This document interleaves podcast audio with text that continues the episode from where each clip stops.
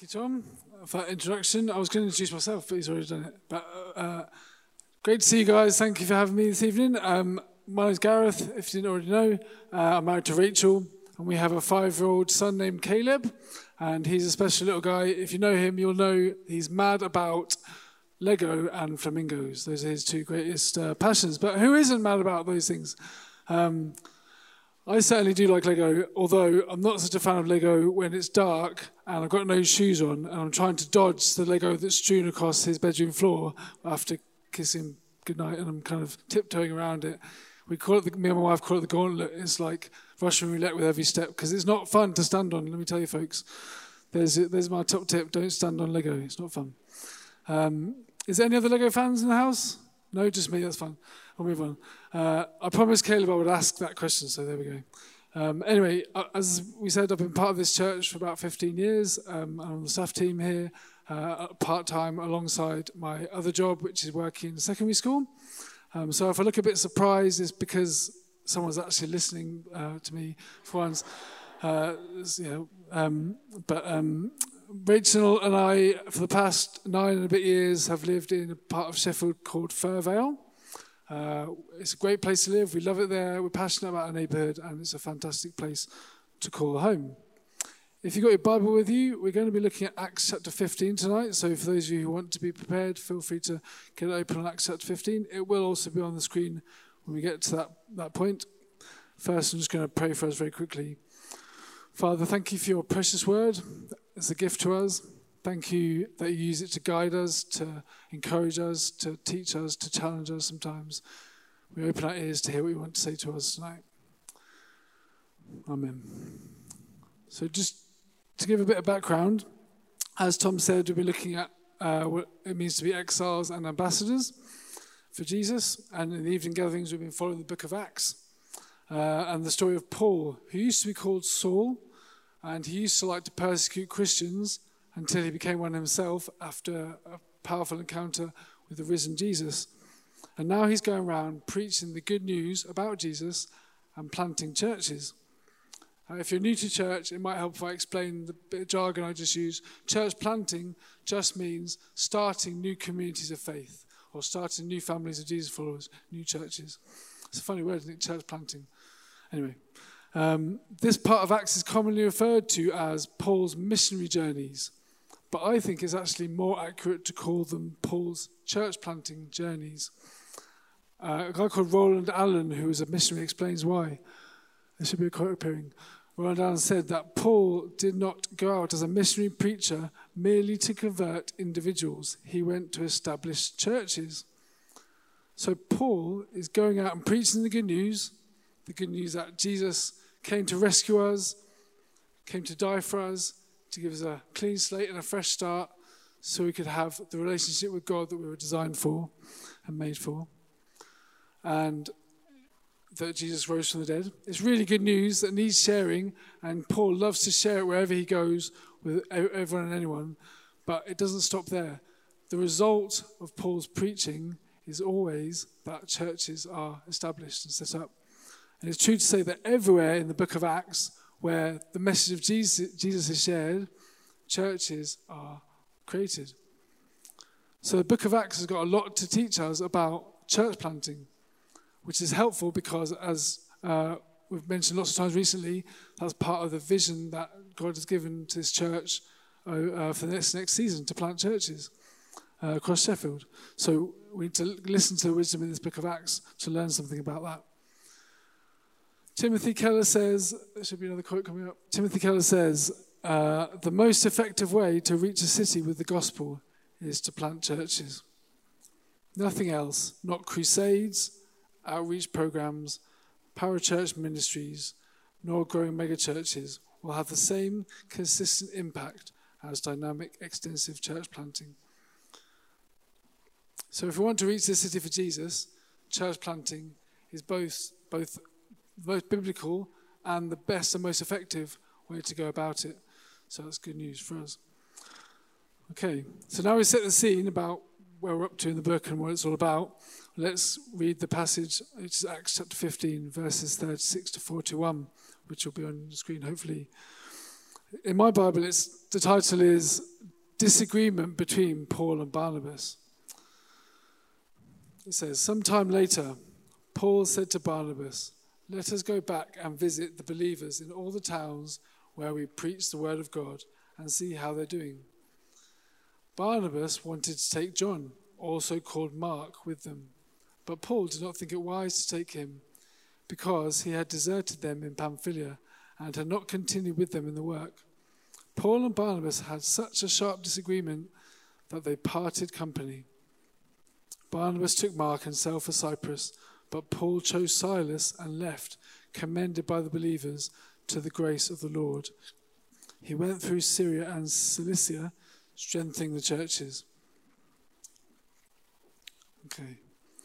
So three themes jumped out to me from this passage, which I'm going to talk about. Partnership, parenting, and perseverance. So first of all, partnership. In this passage, we get a glimpse into Paul's interactions with his closest friend and partner, Barnabas, and they have a falling out. It's not about a theological issue, but about who they're going to pick for their team, who they're going to go with, who's going to join them on their journey. Because partnership matters that much to them. Of course, the irony is that partnership matters that much to them that they failed to resolve things in their own partnership and they go their separate ways. Their team, who's on their team, matters so much that they let it divide their team. That's the irony of this passage. But I don't think this passage is a guide on how to resolve conflict. It's kind of encouraging, though, that even these great heroes of faith, Paul and Barnabas, get it wrong sometimes. Even they have fallings out, and their relationships have ups and downs, just like ours. Sometimes we can put people in the Bible on a bit of a pedestal, like they're kind of perfect people, heroes of faith. Look at them.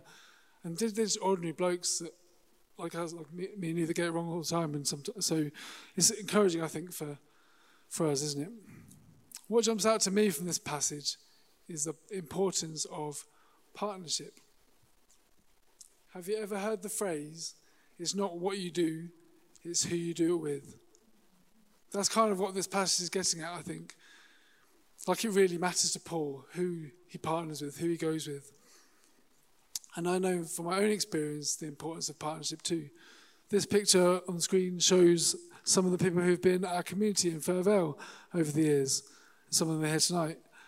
And that picture was taken at a recent reunion when we celebrated 10 years of Eden in Fir Vale. And it's been such a source of encouragement and blessing to Rachel and me over the years that we've not been on our own in Fir Vale. There's been people with us, good friends, with whom we share the journey. We're mates on a mission, that's something we often say, because the friendships are important, and sometimes the friendships are as important as the task you're doing, I think. Ecclesiastes chapter 4 in the Bible says, two are better than one because they have a good return for their labor. If either of them falls down, one can help the other up. But pity anyone who falls and has no one to help them up. And that definitely rings true of my experience of being mates on a mission. Partnership has been especially important and especially helpful the times when I've been in need of encouragement. And we all need encouragement sometimes, don't we? The University of Wisconsin conducted an experiment in which researchers timed how long volunteers could keep their feet in buckets of ice-cold water. Sounds like an interesting experiment. They discovered something really remarkable, that when a companion or a friend was allowed in the room with the person with their feet in the buckets of ice, they lasted twice as long. And their conclusion from the experiment was that the presence of another caring person with us doubles our ability to persevere through challenges. I wonder who those good friends are who help you to keep going when you're in need of encouragement. I wonder which key relationships you're investing in.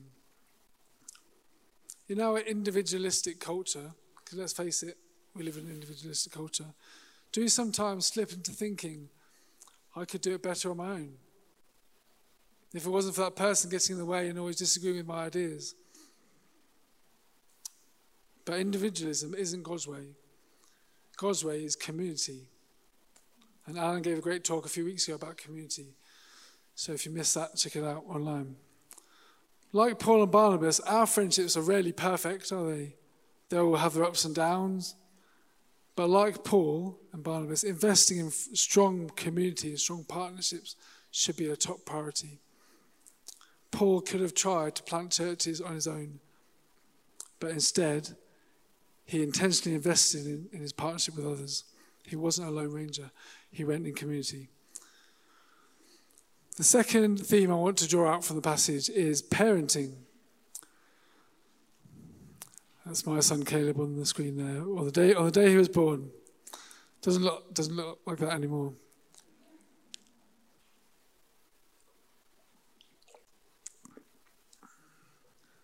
Sometimes there's a misconception that planting a church is a one-off event. Like we send some people, send a leader, send some money, launch the church plant, job done. But what would you think if I said that my job as a parent was done when we brought Caleb home from the hospital on the day he was born? If you're a parent here, can I just ask you to raise your hand? Okay, those who aren't yet parents, or if you, I've got some news for you, it's not quite as simple as that. There's a bit more to it. Of course, it involves ongoing support, doesn't it, for babies and children as they grow up. It involves teaching, encouraging, nurturing, and paying for financially. And the same is true for what it means to be a parent church. In other words, a sending church, a church that plants churches. Ongoing support, prayer, encouragement, financing, etc. And just like a child, baby churches will hopefully grow to become more independent as they grow and mature, but they may not always be ready to cut all ties with the parent church straight away, just like Caleb wasn't ready for us to leave him to it on day one. We see this in this passage, that Paul says to Barnabas, let's go and see how the new believers are getting on. Let's go and encourage them. Let's go and strengthen them and invest in them. Paul is concerned with quality as well as quantity in the churches he plants. So he takes time to go back and strengthen the churches he's already planted. He could have gone on to plant more churches, gone on a new journey to new places. And that's the kind of thing that Paul liked to do. He was an apostle. He used to go to new places to preach the gospel and plant churches. Great. But also he took the time to go back and strengthen the churches. He saw his role as a parent to the baby churches, to guide, to teach, to pray, to encourage.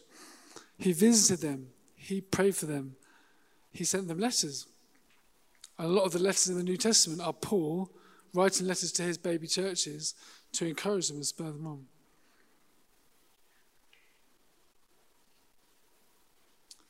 In a parent church, everyone's got a part to play. So some people will go to plant churches and some people will stay. You might be thinking, I'm not sure that going is for me right now. But could you be someone who commits to pray for those who are going? Could you be someone who commits to giving financially? Could you be someone who sends encouraging messages? Like, we're praying for you, I'm rooting for you, keep going. I mean, that makes such a difference to those who are going. I guess that's like the modern equivalent of sending letters, but you could even send letters if you want. As well as ongoing support, I'm sure the parents in the room would agree that being a parent also involves quite a bit of sacrifice. Time, sleep, money, peace and quiet, a tidy house, the ability to go out of an evening without a babysitter, a house that isn't full of Lego and flamingos. And being a parent church is no different. It involves sacrifice and cost. Some of your favourite leaders might leave and go and plant churches. Some of your best friends might go and plant churches. You might not see them every Sunday. There's a financial cost too. So we need to count the cost and be aware that there's a sacrifice involved. But hopefully, you'll agree, like being a parent, the sacrifice and the cost is 100% worth it. Like, I wouldn't trade any of that sacrifice I've made for Caleb. I'll do it again 100 times because it's worth it, right? Same with being a parent church. Mike Statura says that the mark of a great church is not its seating capacity, but its sending capacity.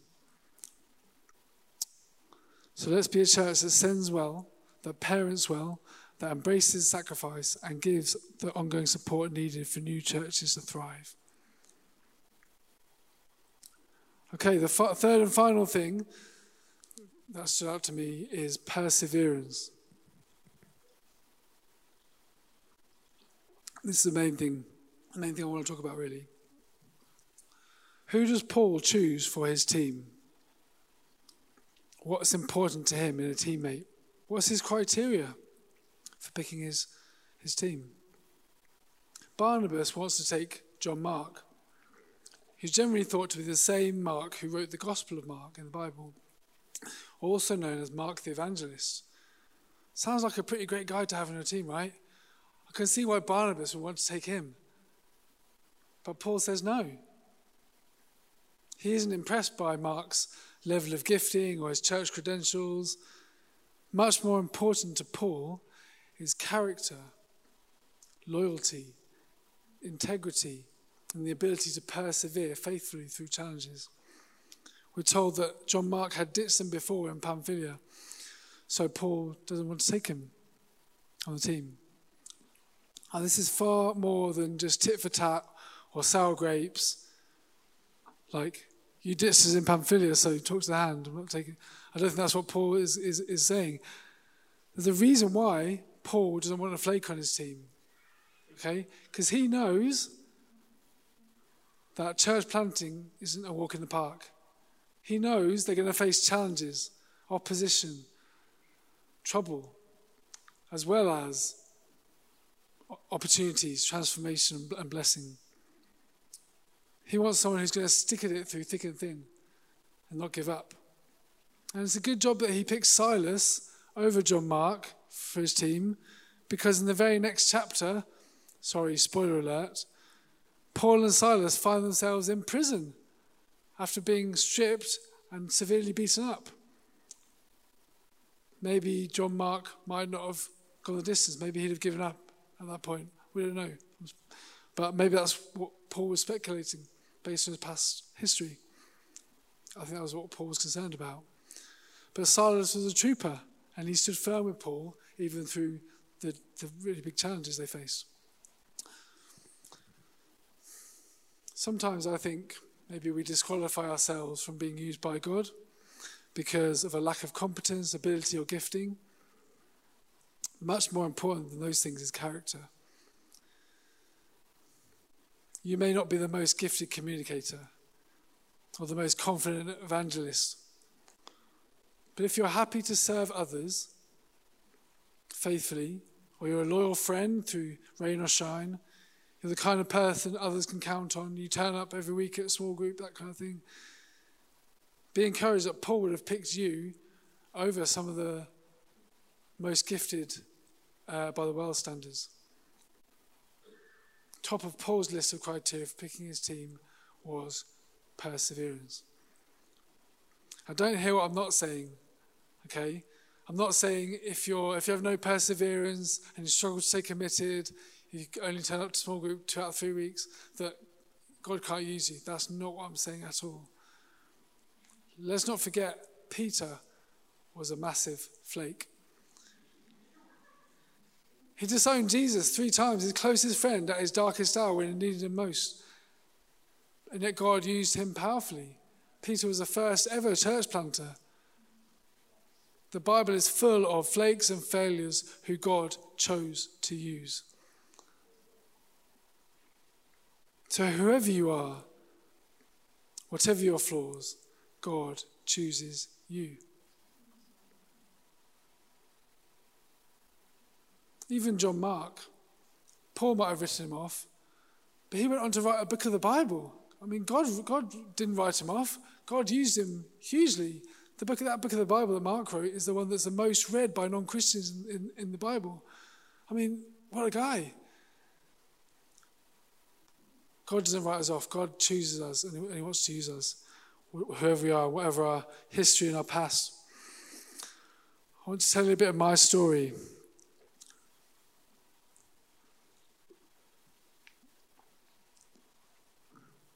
When I was 21 years old, I was studying at university, like many of you probably. I was about to get married a few months later, and life was going really well, actually. Things were going good. And then I started to experience some really strange symptoms.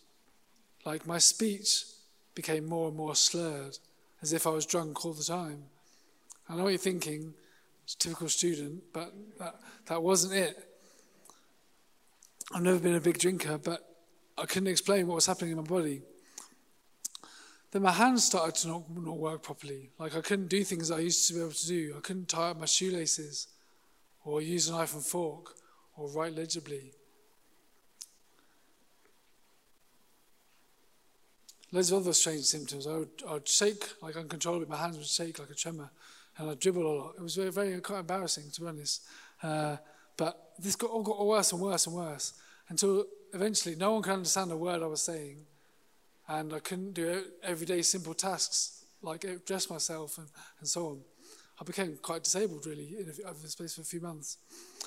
And to cut a long story short, I was diagnosed with a genetic illness that I never knew I had, called Wilson's disease. It's quite rare. Only about 1 in 30,000 people have it. That was quite a difficult thing to deal with. And I was diagnosed a week before our wedding. So this was kind of quite a strange rollercoaster time emotionally. I just want to give I mentioned my wedding, quick shout out to my amazing wife, who, when she said, in sickness and in health, that was loaded with meaning, right? Because we didn't know how things were going to turn out. The doctor said I might never recover.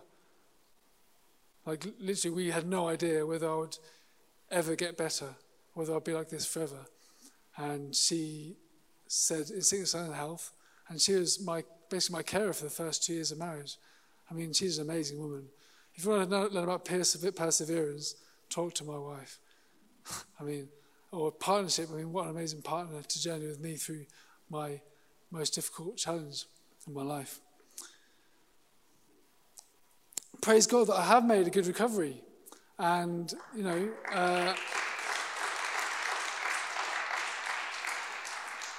had to take a few months off university. I went back to university. I finished my course. I was the first ever person, and probably the last at Sheffield University, ever to do their exams on a flip chart.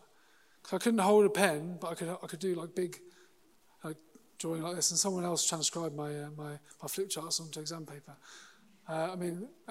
So it was a strange time. So I finished my degree, and that's why I'm proud of that as an achievement, definitely. It's been a long journey, though. It's not been easy. There should be a picture coming up on the next slide. So that's, I used to write one verse from a psalm every day in this notebook as a way of tracking my progress. And to begin with, it would take me 30 minutes to write one line like that you can't even read, because it was that much effort just to write out a verse of a psalm. It took 18 months of perseverance to get my writing back to a bit more normal. So the next slide, we'll see 18 months later, that's what it was looking like. And actually, it took longer for my speech to get better. It's still not quite there. 13 years later, I'm still dealing with some of the effects of my illness. I still have a slight speech impairment, you might be able to tell. I get made fun of by kids at my school all the time because of my voice and my speech. And I tell them my story and they understand. But it's been a long journey, as I said. Without a doubt, the hardest thing I've ever had to deal with and go through. Just go to the next slide, please. Matt, thank you. The progress has not been linear either. There were plenty of ups and downs along the way.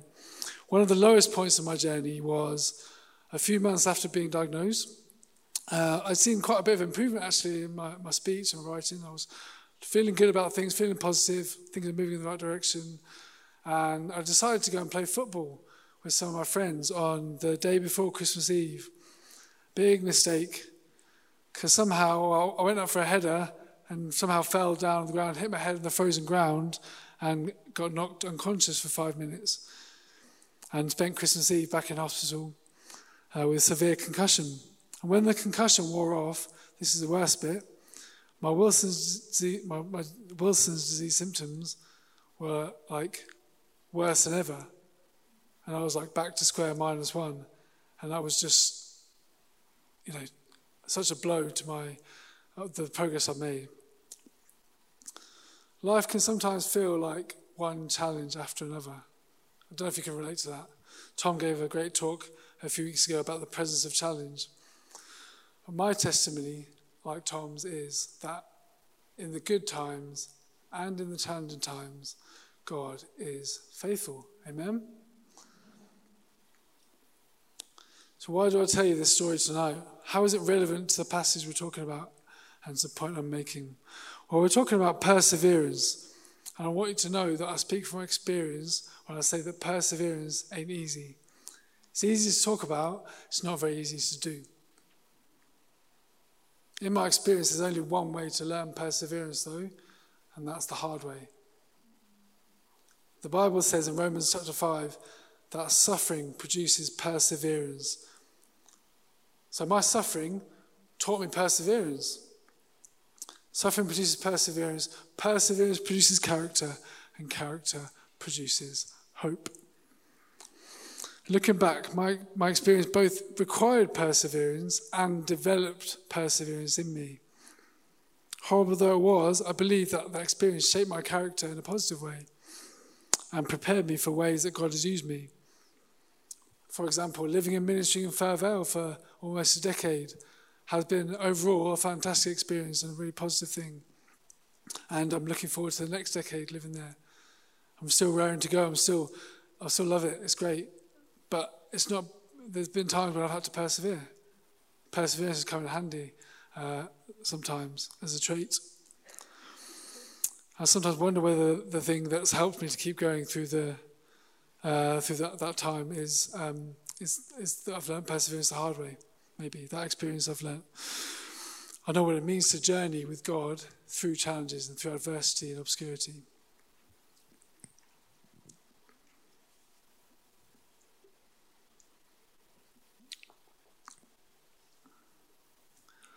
I don't know what life is like for you right now, or what your life has been like up to now. Maybe things are going well for you, or maybe they're really tough. Maybe you're in the thick of it right now, and as I was talking, you're like, yeah, I can relate to that.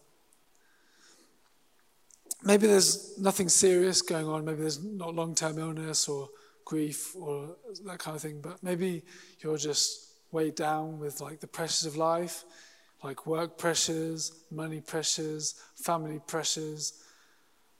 And you're like just about keeping your head above water, but you feel like you're just in survival mode. And maybe you're like, church planting sounds great, but I don't even have the headspace to begin to think about that right now. I'm just doing well to turn up to church tonight because I'm struggling. Things are hard. If that's you, I've been there. And I'd love to pray for you at the end.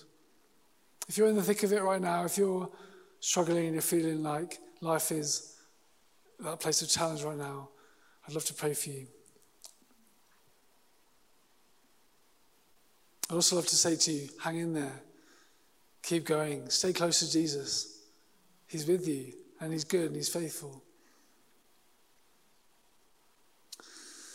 The other reason I tell you my story, this part of my story, is because if I'm honest, over the years, I've often disqualified myself from being used by God because of my disability, my weakness. God can use me. I can't even talk properly. I can't even dress myself. I can't even do this. I can't fill in the gaps for all the things that I used to say to myself. And I still sometimes say to myself. I've lived with this dream to plant a church in Fir Vale the last 9-10 years. I've thought, so there's been times when I've thought, how on earth can I do that? I've lost all my self-confidence. How am I going to communicate the gospel? How am I going to disciple others? How am I supposed to lead a community when this is where I'm at, and I'm weak and not feeling top of my game necessarily all the time. I've come to realise, though, that the very thing I use to disqualify myself is actually the very thing that most qualifies me to be used by God.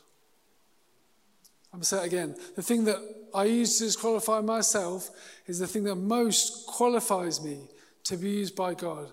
Because the Bible says in 1 Corinthians chapter 1 that God chose the weak things of the world to shame the strong. He chose the foolish things and the lowly things and the things that are not to nullify the things that are. That's so encouraging for someone like me.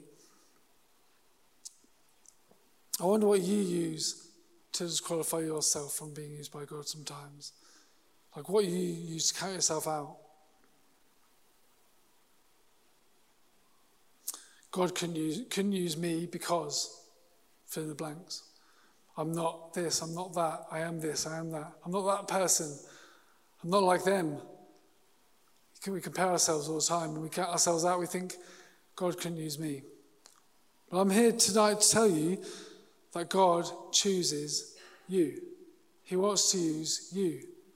With your flaws, with your failures, with your weaknesses, with your flakiness occasionally, he wants to use you. He's got a plan for you. His plans include you. All we need to do is say yes to him. So that's the question. Are we going to say yes to him? Are we going to step out in spite of our fear and our weakness and our insecurities? Can I just get the band out? We're going to come into land. Just to summarise, we've drawn out three themes from the passage. Partnership was the first one. Let's be mates on a mission. Secondly, parenting in relation to church planting. Let's be a church that takes seriously our responsibility to send well when we plant churches. And finally, perseverance. Let's keep going when things are tough. Let's not disqualify ourselves. Let's say yes to God and trust that he can use us in our weakness. I'm just going to pray for us real quick before the band leads in a response song. God, thank you that you choose to use each one of us. Thank you that we don't have to be a certain type of person for you to accept us. Thank you that Jesus died on the cross so we can be accepted, so that we can be forgiven, so we can be included in your plans in spite of our past, in spite of our failures and our weaknesses. Jesus took all that on the cross. Thank you, Jesus. Thank you that you love us. Thank you that we're fearfully and wonderfully made. And thank you that you journey with us through whatever challenges we're going through and have been through. You never leave us. You never forsake us. You journey with us through the fire. And you carry us in our darkest hour. And we just say thank you for that. And we want to say yes to you. We want to step out and we want to embrace whatever you've got for us in your plans for us. Amen.